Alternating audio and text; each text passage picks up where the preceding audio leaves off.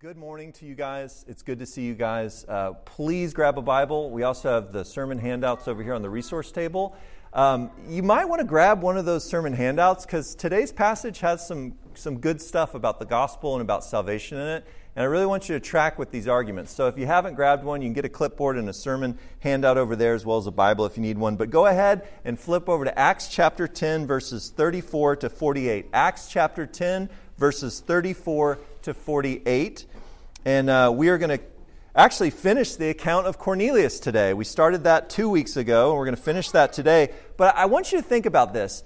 This is not just some random detached story in the book of Acts. Luke, the inspired author of Acts, has a tightly structured narrative uh, argument or presentation. And so the ripple effects from what happens in the story of Cornelius are, are going to ripple all throughout the rest of the book of Acts and all throughout the rest of church history.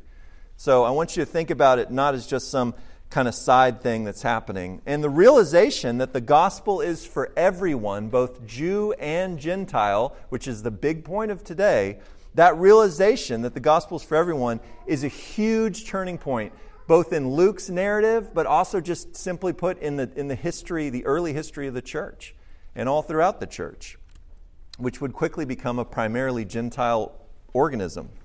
Um, so I want to start out by, by, by saying this. Last week, uh, I used an illustration that was perhaps more problematic than it was helpful.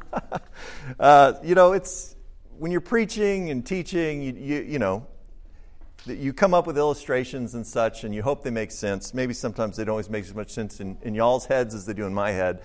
But um, but I spoke of a fictitious man on a roof, uh, and he was in a flood, and he was crying out to God to save him, to save his life. And the man was expecting, basically, what you infer from the story is the man's expecting some supernatural, incredible event to save him off this roof during the flood. And, and so he misses the ordinary means by which God answers his prayer. The ordinary means that God sends to, to rescue him and save his physical life from the flood the raft and the boat and the helicopter throwing down the, the rope. And he's always like, no, no, no, I'm waiting for God, thinking, oh, it's going to be this incredible thing, not these ordinary means that God sends. So the point of the illustration was not to say that we can resist God's saving work in our life, that we can stiff arm God. That was not the point. The, the whole point was that we can sometimes miss God's ordinary, straightforward responses to our prayers because we're expecting something extraordinary.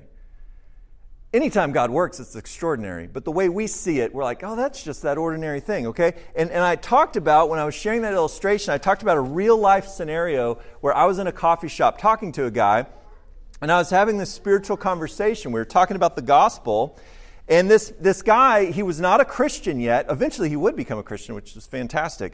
But he was not a Christian yet. He was seeking God, and he was praying that this God of the universe would make himself known to this guy, okay? And he was frustrated with God's seeming lack of response until he realized that the guy sitting across from him, the ordinary dude sitting across from him at the coffee shop, talking about the gospel, talking about Jesus Christ, me, was God's means of revealing himself. It was the way that God was making himself known to this guy. But it was just ordinary old me, not some miraculous supernatural event as this guy was expecting. This is God's ordinary means of leading people to faith in Christ. And, and we, we can't afford to miss this. He sends a person to share the good news of Jesus with someone whose heart has been prepared to hear it and to respond to it.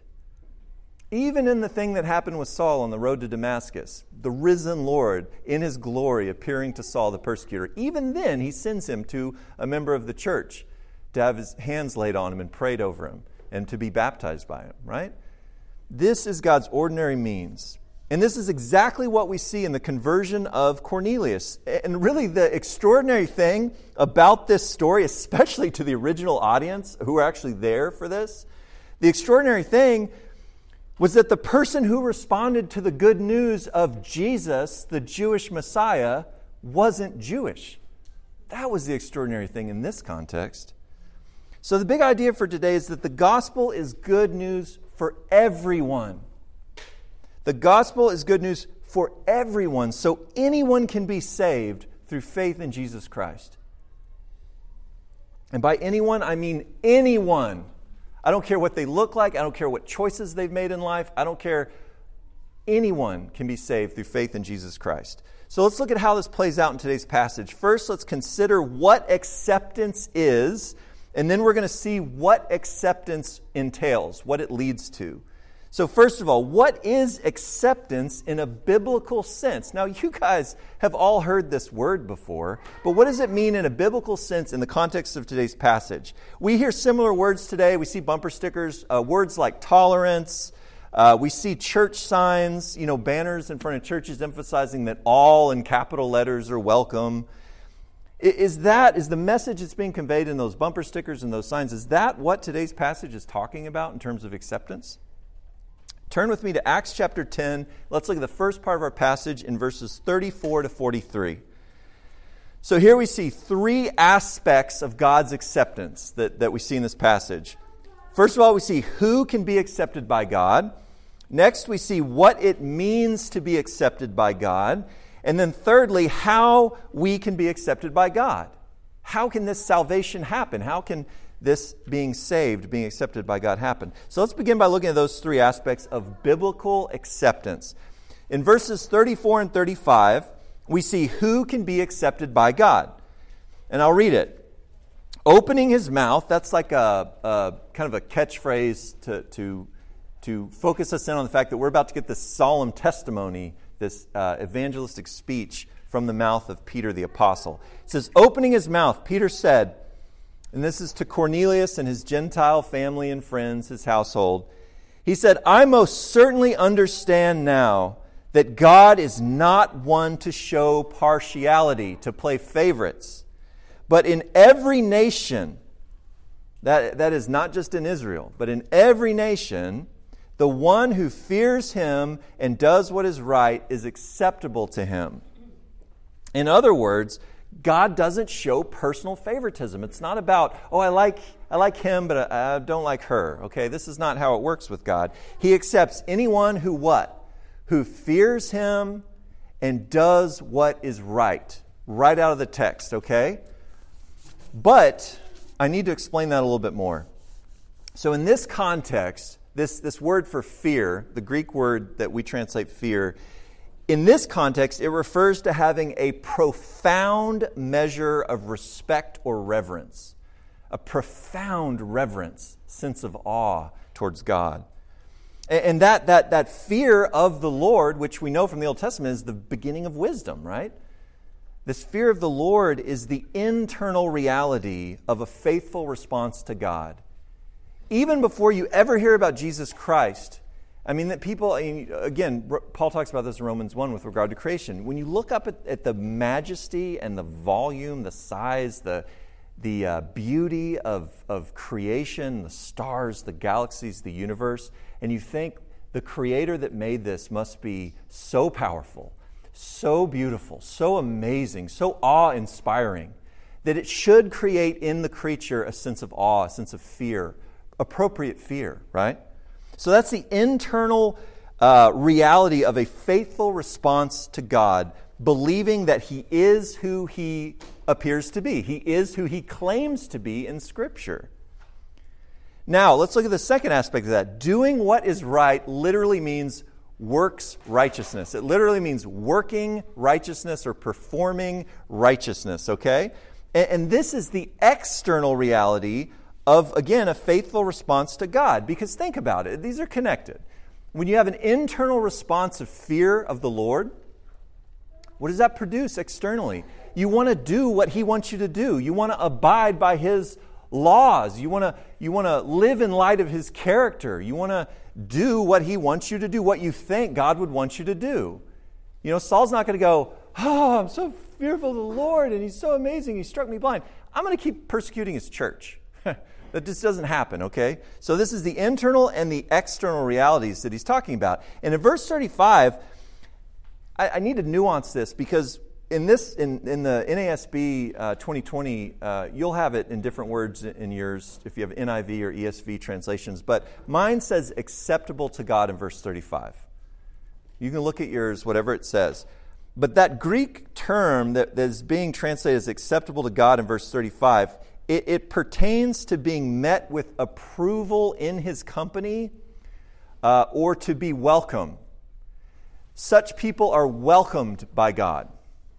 Now, this isn't the same thing as being justified before God. If, if please don't miss this and go off and go, hey, Pastor Ben said that if you fear God and you do good things and social justice and help people and walk people across the street and all this stuff, then you're going to be saved and justified before God. No, absolutely not. What this term is referring to is being welcomed by God, okay? In your approach towards God, He, he, he beckons you. That fear of the Lord and that, and that wanting to do what He wants you to do. And so it's not the same thing as being justified or being said, you know, you're not guilty, you're righteous, you're holy. All right, we're going to talk about that a little bit later. It simply reveals that God chooses, in His grace, He chooses to respond to our faithful response to Him by further revealing Himself to us. He, he graciously chooses to kind of do a little bit of a dance with us and and sort of as we respond internally and externally in those ways, He welcomes us closer. He gives us more illumination, more revelation. Eventually, the revelation of His Son, Jesus Christ, who died for our sins and rose again. Cornelius, you got to understand this, he was already a worshiper of Yahweh. He was already a worshiper, just like the Ethiopian eunuch. He's already a worshiper of the God of Israel. He feared God, Cornelius in particular. He feared God. He did what was right in God's eyes. I mean, Luke makes this abundantly clear earlier in Acts chapter 10, where he describes Cornelius in, uh, several times, but in uh, chapter 10, verse 2, he calls Cornelius a devout man and one who feared God with all his household, even taught his household to fear the Lord, and made many charitable contributions to the Jewish people. He knew these were God's chosen people, so he's just dumping out contributions, donations, benevolence onto God's people, these Jewish folks in the nation of Israel. And then it goes on to say, and he prayed to God continually. And I love how Dr. Darrell Bock um, explains what it means to be acceptable to God in verse 35. Again, acceptance by God in a salvific, in a saving sense, not what we're talking about here. So, this is how Dr. Darrell Bock, who wrote a great commentary on Luke and Acts, he explains that acceptable to God in verse 35. He says, The point is not that Cornelius earned righteousness as his due. And he references Romans 4 5. So it's not that Cornelius earned righteousness as his due, but that his responsiveness leads God to send Peter to reveal more of God's way to him, as the rest of the speech points the way to what Cornelius now must do. So it doesn't stop short and go, Bravo, Cornelius, you're saved. No, no, no. God sends somebody, a normal dude, okay? Peter, flesh and bone man, to go share further revelation, to share the gospel of his son, Jesus Christ. I love that. So in verses 34 and 35, we see that anyone can be accepted by God in the sense of being welcomed by God and given further revelation about his plan of salvation, okay? Then in verse 36, we see what it means to be accepted by God in this saving sense, okay? So, not to be acceptable in the sense of being welcomed into further revelation to eventually salvation when you trust in Christ. But now let's look at what it means to be accepted by God as righteous, as holy, okay? To be able to come into the presence of our holy God. So, look at verse 36. It's put really simply here. But Luke writes, well, Peter says, and Luke writes, the word which he sent to the sons of Israel, preaching what? Preaching peace through Jesus Christ. And then parenthetically, he reiterates, He is Lord of all, all people, all nations. So, what are they preaching? Peace through Jesus Christ. So, again, even in that He is Lord of all parenthetical statement, we're seeing this emphasis that anyone can be accepted by God. Because why? Because Jesus Christ is Lord of everyone, both Jew and Gentile. And here we see the ultimate outcome of God's acceptance. The ultimate outcome of God's acceptance is our peace with God, which is established by the work of Christ. This goes into the Old Testament, the Jewish concept of shalom, this, this peace that exists between the creature and the creator, between us and our God, that eventually wells up in an inner peace in our own hearts. It, it wells up in a peace with our fellow man and creation. But that peace with God is what's established through the work of Christ, and that's the message they were preaching. And that, that was the message Jesus preached to, to the sons of Israel. Jesus went to Galilee and to Judea and to Jerusalem preaching that peace with God. That was central to his message of the kingdom. How do you become a citizen? Citizens of the kingdom of God are at peace with God, right? Citizens of the king, Lord Jesus, have peace with Jesus, right? He's their king. So that's what he was preaching. That's what his apostles were preaching, both to their own fellow Jews, which we see in Acts, but also now, especially as Acts unfolds, to Gentiles like Cornelius. This idea of how can you have peace with God? So, being accepted by God begins with a faithful response of a humble heart. And that could be years of responding with that faithful response. Or it could be short term, like we saw with Saul's life, right? Um, and he had, honestly, his misconception of, of, of God, uh, he had had years of fearing the God of Israel. He just didn't understand that Jesus was God. Okay? So, all that to say, being accepted by God begins with a faithful response of a humble heart which fears God and seeks to live in accordance with His will, and ultimately gets frustrated that we can't when we realize that. We can't be perfect, we can't be righteous enough to be in God's presence, but ultimately leads to trusting in the Son of God, Jesus Christ our Lord, as our Savior in that plan of salvation. So in verses 37 to 43, we now see how we can be accepted in the specifics of this message of salvation. This is where we get in the gospel presentation. This is really fun. So Peter says this. He's sharing the gospel. Like he's like, this is what God's sent me to do. I'm going to share the gospel Cornelius and his household. So he goes, You yourselves know, you guys have been around uh, Caesarea for long enough in Judea. You've been around long enough to know you know the thing that happened throughout Judea, starting from Galilee, right? Which is where uh, Nazareth was. It's where the ministry of Jesus began. Starting from Galilee after the baptism, which John, that is John the Baptist, proclaimed. You know of Jesus of Nazareth, how God anointed him with the Holy Spirit and with power, and how he went about doing good and healing all who were oppressed by the devil, for God was with him. We are witnesses of all the things that he did, both in the country of the Jews, that is inclusive of Galilee and Judea, and in Jerusalem, the capital of Judaism. And then he goes on to say this. So that's the life and ministry of Jesus he just referred to. Now he says, they, meaning the, these uh, fellow Jews in Jerusalem, they also put him to death by hanging him on a cross. You could also include the Roman soldiers and Pilate and that whole crucifixion account. But he says they also, those in Jerusalem also, put him to death by hanging him on a cross. It's literally by hanging him on wood. And, uh, th- but then he says immediately, God raised him up on the third day and granted that he be revealed not to all the people. It's not like he, this is it. He's just going to introduce himself to the world as the resurrected, risen Lord. But, but who, who was he revealed to? By God's grace, not to all the people, but to witnesses who had been chosen beforehand by God that is, to those, uh, to us who ate and drank with him after he arose from the dead, further showing that he had a physical, resurrected body. He ate and drank with them after he arose from the dead. And then verse 42, it says, And Jesus ordered us to preach to the people and to testify solemnly that this is the one who has been appointed by God as judge of the living and the dead. And then he ends this section by saying, All the prophets, all these Hebrew prophets, testify of him that through his name, everyone who believes in him receives forgiveness of sins. Now, guys, I get that's a lot. That's the water hose coming at you, okay?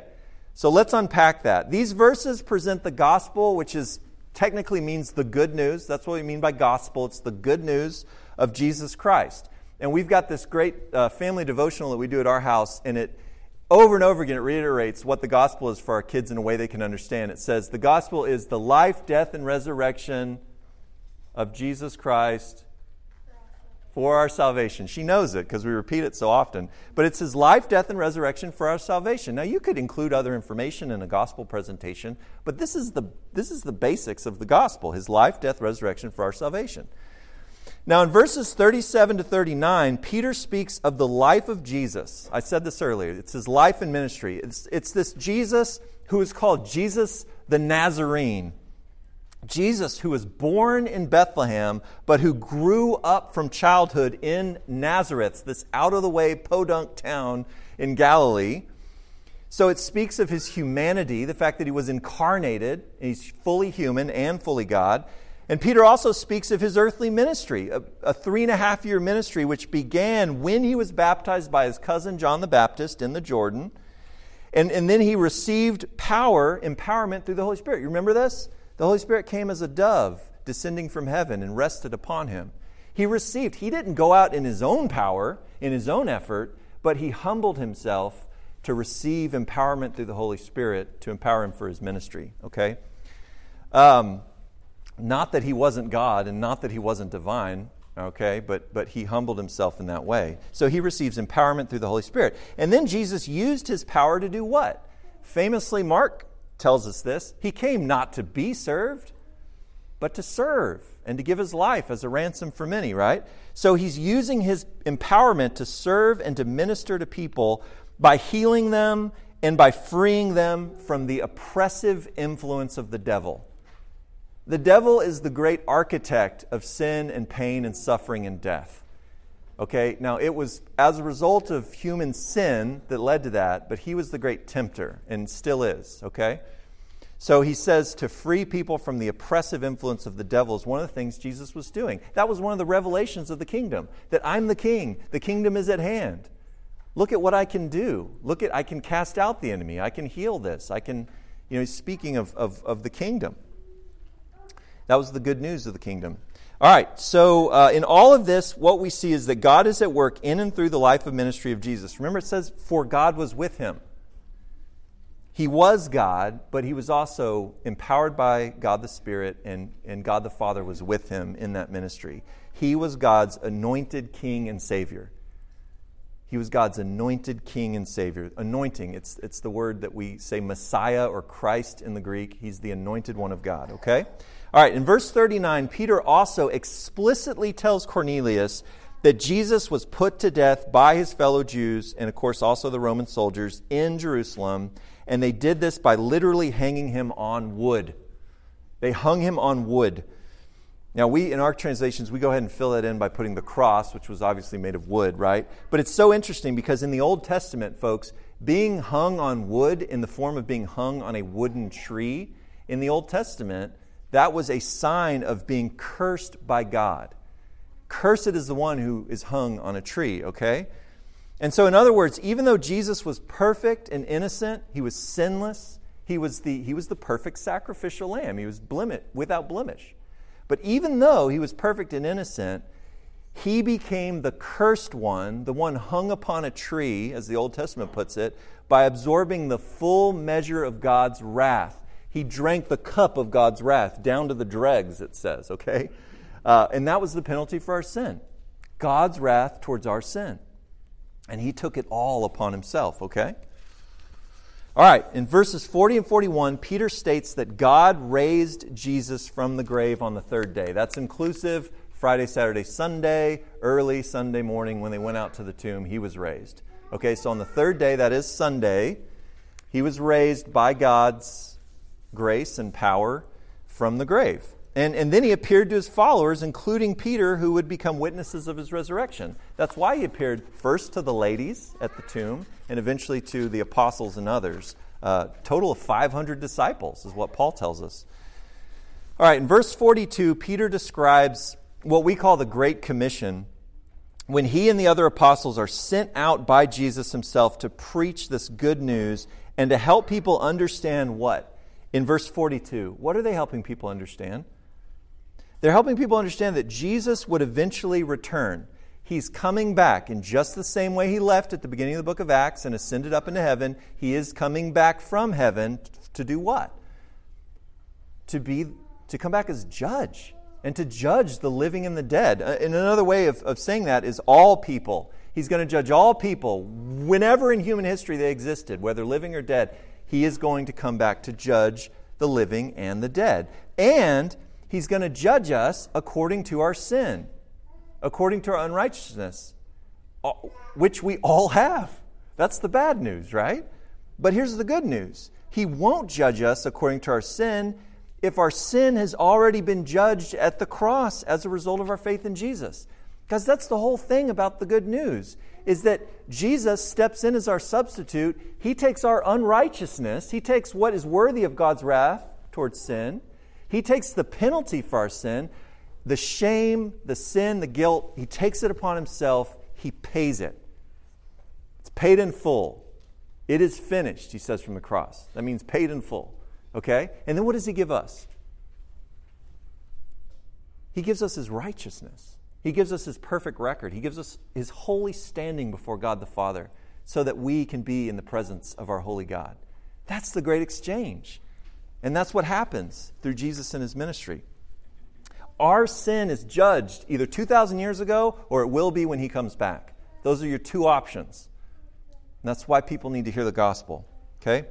In verse 43, Peter points out that God's prophets had been testifying about this good news. In other words, you go back to the Hebrew prophets, what are they saying? They're saying that we can receive forgiveness of sin through faith in Jesus. Now, looking from this side of the cross, we can look back in light of the cross and the resurrection and see that. But a lot of people on the the front end of the crucifixion resurrection, they, they didn't see that, although it speaks to it clearly when we look at what the prophets say about sin and God's holiness and all these things. And this is how we can be accepted by God and have peace in our relationship with Him. This is how we can have peace with God. So, this is what acceptance means biblically. Regardless of whatever signs or bumper stickers or what you hear people say about this word acceptance. In a biblical sense, acceptance means God forgiving our sin. Not that we don't have sin, but God forgiving our sin and making it so that we can live at peace with Him, again, as a citizen of the kingdom of heaven, as a result of our humble hearted faith in the saving work of His Son, our Lord and Savior, Jesus Christ. That's what biblical acceptance means. So, in the first part of our passage, we see what it means to be accepted by God. Now, I want to turn briefly to the second half where we answer the question of what does acceptance entail? What does it lead to? What should it lead to? So, let's look at that in our last few verses. Starting in verse 44, it says, While Peter was still speaking these words, he's just about to get to the response part of come walk the aisle or raise your hand or whatever, you know, you need to repent. And some people say, well, this isn't an evangelistic sermon because, he, you know, in elsewhere in the book of Acts, they get to the, like, the response part of, like, here's what you have to do now. But while he's explaining the gospel, he hasn't even got to the response part. God fully interrupts him in his evangelistic speech. And, uh, and it says, while Peter was still speaking these words, the Holy Spirit fell upon all those who were listening to his message all the Jewish believers, remember, he took six other Jewish men with him as witnesses to what God was doing here. All the Jewish believers who came with Peter were amazed because the gift of the Holy Spirit had also been poured out on the Gentiles. For they were hearing them speaking with tongues and exalting God. Very similar to what we saw earlier in Acts, in Acts chapter 2. So, acceptance, two things. Acceptance by God always results in one thing and it should always result in another thing. So let's look at what acceptance by God, this biblical acceptance that we just talked about, being saved, being justified, however you want to put it, being made right with God, it always results in spirit baptism. What do I mean by spirit baptism? Exactly what the text just described. The Holy Spirit being poured out on the Gentiles, the Holy Spirit falling upon all those who listened to his message and believed. This is what we know as spirit baptism, okay? That's the, that's the point of God sending His Holy Spirit. You ever wonder why it's always Holy Spirit, Holy Spirit, Holy Spirit? God is holy, holy, holy. The point of God sending His Holy Spirit to indwell those who trust in Christ. Because listen to this, folks. Our faith in Christ is what makes us holy before God. We are not inherently holy, we are not inherently righteous. Okay? We are bent towards selfishness and sin. We are unholy, unclean, and yet He makes us holy through the blood of Jesus Christ. And so now, because we are holy, because we are clean, He sends His Holy Spirit to actually come inside of us, to live in us. And to be able to be in God's presence and have God's presence be in us. Because otherwise, the Holy Spirit would not come to live in us as the temple of God. That's what the New Testament says is the temple of God. That's why there's no concern anymore for the building of giant limestone blocks in Jerusalem. That was the temple. Before that, the animal skin stretched out during the wilderness wanderings, the tabernacle, that was where God's presence was in the Holy of Holies, in the middle of the tabernacle of the temple. But where is it now? It's in you and I if we've trusted in Christ. We, individually, as Paul points out, but also corporately, as Paul points out, we are the temple of the living God. And unless we were holy, we would not be that because he would not indwell us as unholy, unclean vessels. Okay? You are holy in Christ.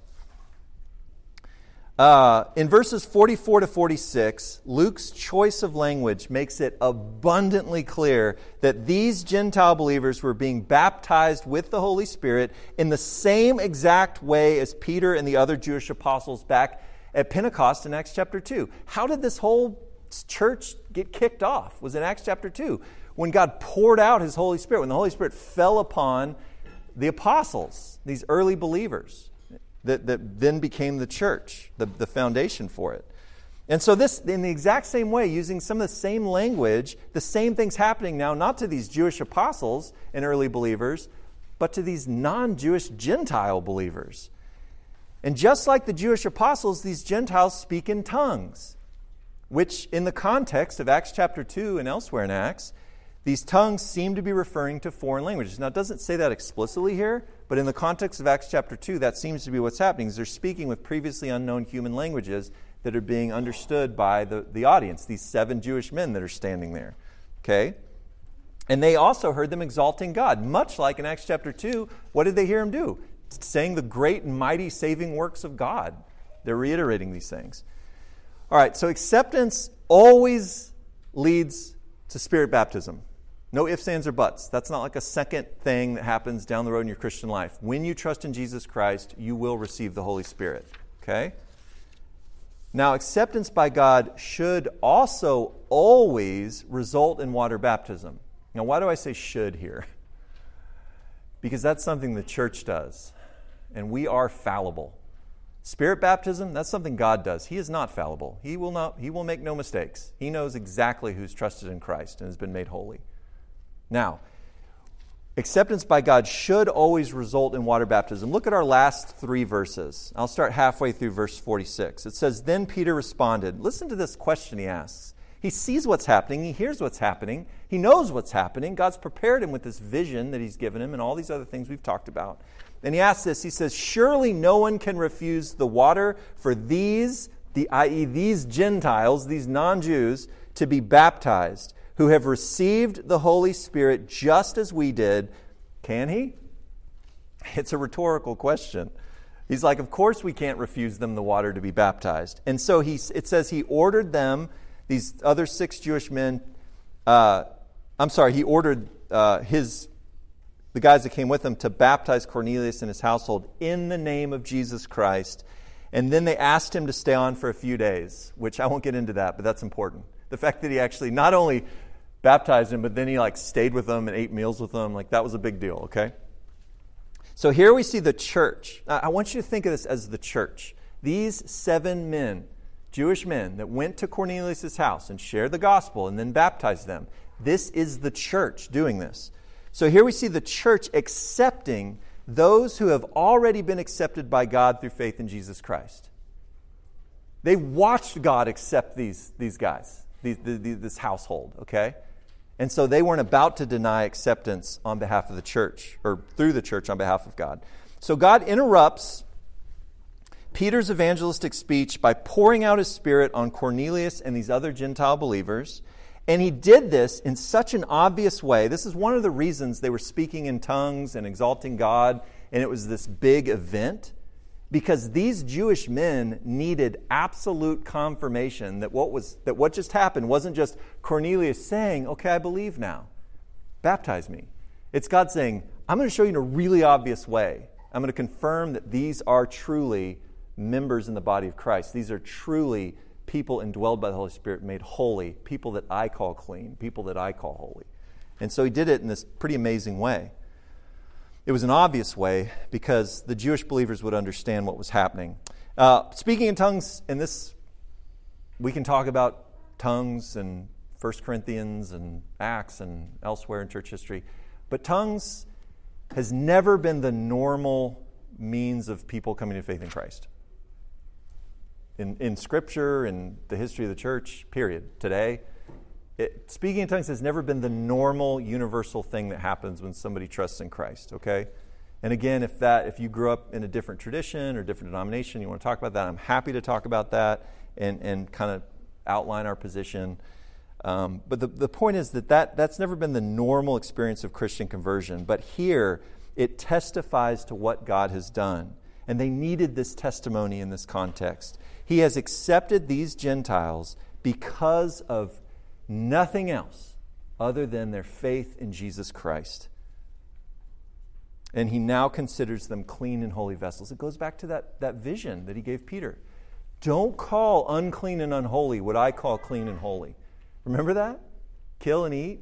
Oh, no, not these unholy, unclean animals. I'll, I'll never do that. Like, don't call what I call holy unholy, is what he says. And Peter gets it which is why he asked that question. Surely no one can refuse the water for these to be baptized, can he? So God had accepted them, so his church must also accept them as full members in Christ.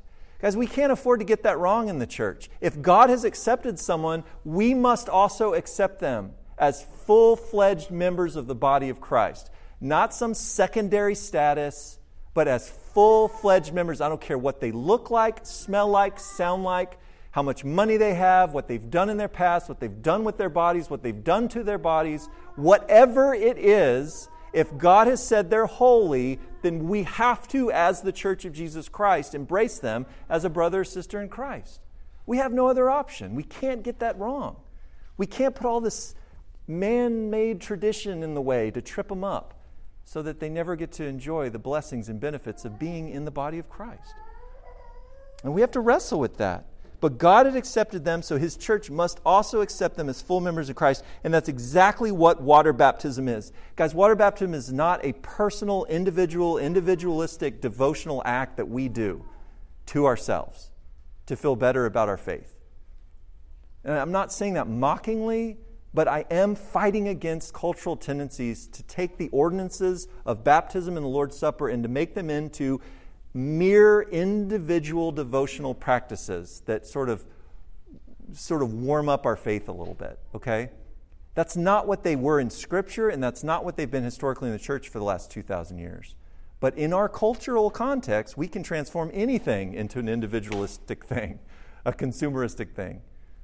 So, again, I'm not saying that mockingly, but what I'm saying is that, that water baptism in this context what is it? It's the church's official acceptance of someone as a full member, i.e., as holy and set apart through faith in Jesus Christ. It's the church saying, We as the church are officially acknowledging you that you are a full fledged member of the body of Christ, that you've trusted in Jesus Christ, that you've, made new in, you've been made new in Christ. The old is gone, behold, the new has come. You're our brother, you're our sister. I don't care how old you are, whatever it is. That can come through a process of confirmation if kids really young or whatever, that's fine. But eventually, water baptism is the church, a local church, on behalf of the Big C church, saying, This person's in, solely based on their faith in Jesus Christ in the gospel. Okay? That's, that's what water baptism is. So, acceptance involves people trusting in Christ receiving the Holy Spirit through Spirit baptism and being baptized by the church as a testimony of our faith in Christ and our full participation as members of the body.